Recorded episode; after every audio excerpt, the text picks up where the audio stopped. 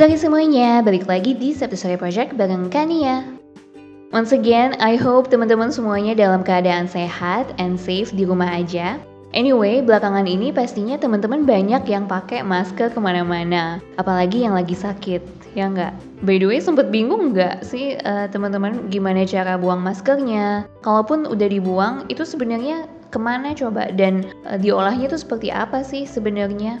Kalau mau tahu detailnya, di episode ini kita akan bahas seputar sampah medis. So stay tuned. Oke, okay, jadi beberapa hari yang lalu saya lihat beberapa tutorial tentang gimana cara pakai masker dan buang masker dengan benar. Intinya kalau mau buang masker sih jangan sentuh bagian luarnya ya. Jadi yang boleh kita pegang itu cuma talinya aja dan bagian dalamnya. Terus dilipat, yang tadinya bagian dalam itu jadi bagian luar. Setelah dilipat, dibungkus lagi pakai kertas dan plastik, diikat rapat-rapat dan Jangan dicampur sama sampah biasa, harus beda kantongnya. But ternyata ada juga beberapa kasus tentang orang-orang yang ngumpulin masker bekas uh, untuk dijual lagi. Ngeri juga sih ini. Jadi ada beberapa yang bilang kalau sebaiknya itu maskernya disobek atau digunting dulu sebelum dibuang.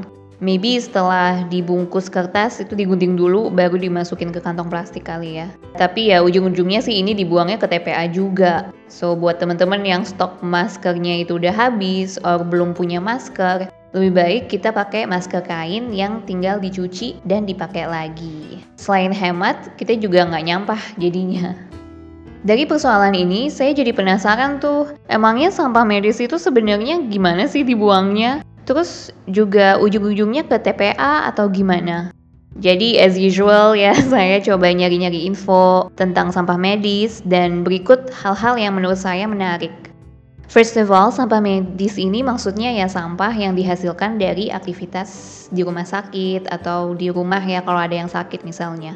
Terus eh, sampah medis ini ternyata juga banyak jenisnya teman-teman. Setidaknya itu ada hampir sama kayak plastik ada tujuh juga satu dua tiga empat lima enam tujuh ya tujuh. Di antara lain ini ada limbah tajam. Ini contohnya itu kayak jarum suntik pisau bedah dan benda-benda medis lainnya yang tajam. Ya saya nggak hafal.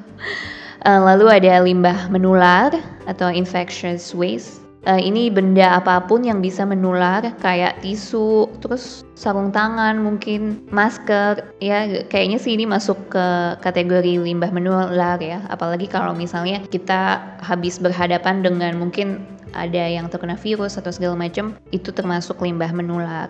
Lalu yang ketiga itu ada limbah radioaktif. Ini maksudnya kayak sisa-sisa cairan di lab atau benda yang kena cairan-cairan radioaktif. And then yang keempat itu ada limbah patologis, itu kayak darah, cairan manusia, bagian tubuh manusia, dan sebagainya. Maaf ini kalau agak sedikit mengerikan. Lalu yang kelima itu limbah farmasi, jadi kayak sampah obat-obatan yang udah kadar luasa lah atau apa gitu. And then ada yang keenam itu limbah kimia, ini kayak disinfektan untuk keperluan lab dan lainnya pokoknya yang ada zat-zat kimianya. Dan yang terakhir itu ada limbah genotoxic atau limbah yang sangat berbahaya atau yang beracun. Jadi sampahnya itu dipilah berdasarkan tujuh jenis tadi. Banyak banget sih ini. Uh, saya rasa teman-teman yang kerja di sektor kesehatan kayaknya lebih ngerti ya tentang ini. I hope.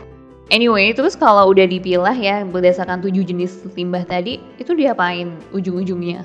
Kalau dari sumber yang saya baca, ada lima cara untuk mengolah sampah-sampah medis.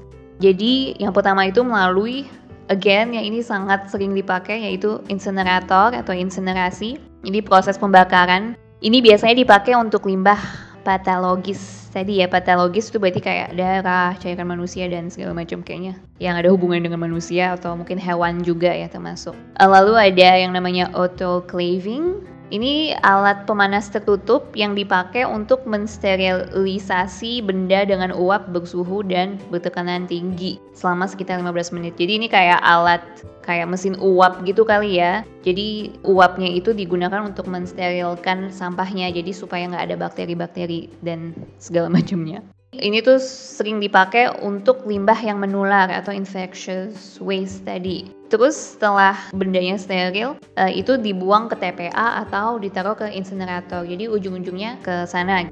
And then setelah autoclaving ada microwaving. Jadi ini hampir sama kayak autoclaving, gunanya untuk mensterilisasi limbah yang berbahaya. Jadi limbahnya ditaruh di microwave dulu, terus dibuang ke TPA atau ke incinerator juga. Uh, lalu yang keempat itu ada melalui metode chemical ya atau kimia. Jadi uh, metode ini biasanya untuk ya limbah kimia juga. Jadi pakai zat-zat lain untuk menetralisir limbahnya. And then last but not least itu ada biological atau melalui proses biologis. Ini kayak pakai enzim gitu untuk menetralisir biomedical waste tapi ya metode ini paling jarang dilakukan gitu dan katanya sih sekarang uh, banyak yang melakukan penelitian tentang ini. So ya teman-teman rata-rata sampah medis berujung ke insinerator atau ke TPA ya. Uh, memang sih kalau untuk kesehatan kayaknya masih belum banyak alternatifnya. Gak mungkin kan jarum suntik itu dipakai lagi untuk pasien lain misalnya. Ini kan bahaya banget. So far mungkin yang penting itu ya dipilah dengan baik terus mastiin dulu sampahnya itu steril sebelum dibuang ke TPA atau ke insinerator. Kalau di Indonesia pengolahan sampah medisnya masih banyak PR dan tantangan nih teman-teman. Tahun lalu aja berdasarkan penelitian, sampah medis di Indonesia itu sekitar 296,86 ton per hari Padahal yang bisa diolah itu cuma 115,68 per hari. Terus, biasanya sampah medis ini katanya diolah oleh perusahaan ketiga, tapi jumlahnya tuh masih sedikit dan baru ada di Jawa dan Kalimantan katanya. Gimana sampah medis di pulau-pulau lain ya? Apa selama ini dikirim ke Jawa atau Kalimantan dulu untuk diolah? Atau langsung berakhir di TPA? Apalagi sekarang juga ada virus corona ya teman-teman. Nah saya sih penasaran alat-alat pelindung tubuh para tenaga medis itu larinya ke mana? Itu kan berarti termasuk limbah menular kan ya atau infectious waste? Anyway, saya kurang paham. Kayaknya perlu riset yang lebih nih tentang ini. Semoga para tenaga kesehatan bisa lebih hati-hati soal ini dan bakal selalu aman ya dari virus-virus yang menular. Amin. Oke, itu dia teman-teman informasi seputar sampah medis. Banyak juga sih jenisnya. Berhubung ini akhir bulan Maret, berarti topik seputar sampah cukup dulu di sini. Sebenarnya masih banyak lagi sih yang bisa dibahas, but ya yeah, I'll save it for next time lah ya. Puyeng juga kalau bahas sampah terus, ya gak sih? Yang bisa disimpulkan dari topik ini adalah gimana kita bisa sama-sama ngurangin sampah yang ujung-ujungnya berakhir di TPA. Cara yang bisa kita ambil sama-sama ya dengan memilah sampah kita di rumah. Kalau ada yang bisa didaur ulang, sebisa mungkin cari tahu tempat terdekat yang bisa nampung sampah, kayak bank sampah atau drop box. And then kalau bingung di mana, kita bisa langsung kasih ke pemulung aja. Dan ya sampah organik atau sampah basah bisa dikompos dan nggak perlu berujung di TPA. And yang paling penting lagi adalah mulai mikir dua kali ketika mau beli sesuatu.